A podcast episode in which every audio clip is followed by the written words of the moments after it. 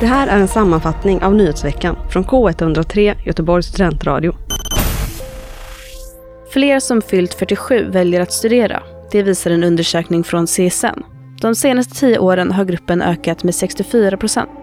Bland de äldre studenterna dominerar kvinnor stort och de vanligaste utbildningarna är fristående kurser, pedagogikkurser och utbildningar inom hälsa och sjukvård. Den främsta anledningen till att äldre studenter börjar eller återvänder till studierna är att öka möjligheter att få arbeta eller byta yrke, enligt CSN. Förra året ändrades åldersgränsen för att få studiebidrag och studielån från året man fyllde 56 till året man fyller 60. Samtidigt, menar CSN, är andelen äldre som tar studiemedel låg jämfört med yngre. Istället är det vanligt att äldre studenter försörjer sig med arbete, besparingar eller pengar från en partner.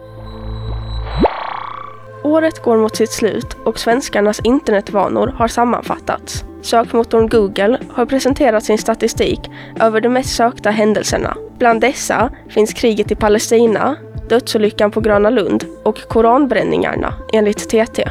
Även ryska Wagnergruppen och gängledaren Rawa Majid, även kallad Kurdiska räven, var heta ämnen. Svenskarna googlade också frågor gällande sin privatekonomi, där många frågade hur mycket de skulle få i elbidrag.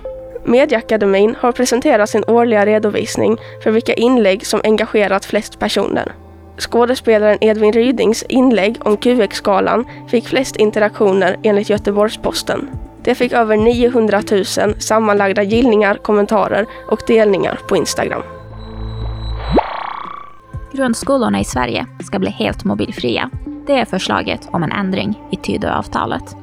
Förra året bestämdes att mobiltelefoner endast fick användas under skoltid enligt lärarens instruktioner och det blev också tillåtet att omhänderta telefoner under undervisningstid. Nu har det tillkommit ett förslag som kan göra det förbjudet att använda telefoner även på rasterna. Skolpersonalen ska samla in telefonerna på morgonen och sedan återlämna dem i slutet av skoldagen. Mobiltelefoner anses vara ett störningsmoment i skolan och mobilanvändning kan leda till sömnsvårigheter samt att barn blir mer passiva. Förslaget håller på att utredas och skolministern Lotta Edholm berättar för SVT Nyheter att förslaget skulle kunna införas om ett och ett halvt år. För första gången sedan pandemin har studieförbundet Study in Sweden arrangerat en studentrekrytering i kinesiska Beijing, Shanghai och Shenzhen.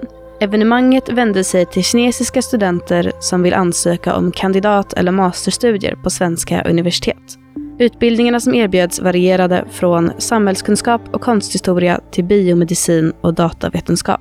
Personal från tio svenska lärosäten fanns på plats, bland annat från Stockholms universitet, Lunds universitet och Kungliga Tekniska högskolan. De mest populära studienationerna är USA och Storbritannien, meddelar Svenska institutet. Men eftersom konkurrensen är hård börjar de nordiska länderna bli mer efterfrågade. Intresset hos de kinesiska studenterna, menar Svenska institutet, berodde på den svenska jämställdheten, hållbara livsstilen och balansen mellan arbete och privatliv. Tipsa oss om nyheter på info k103.se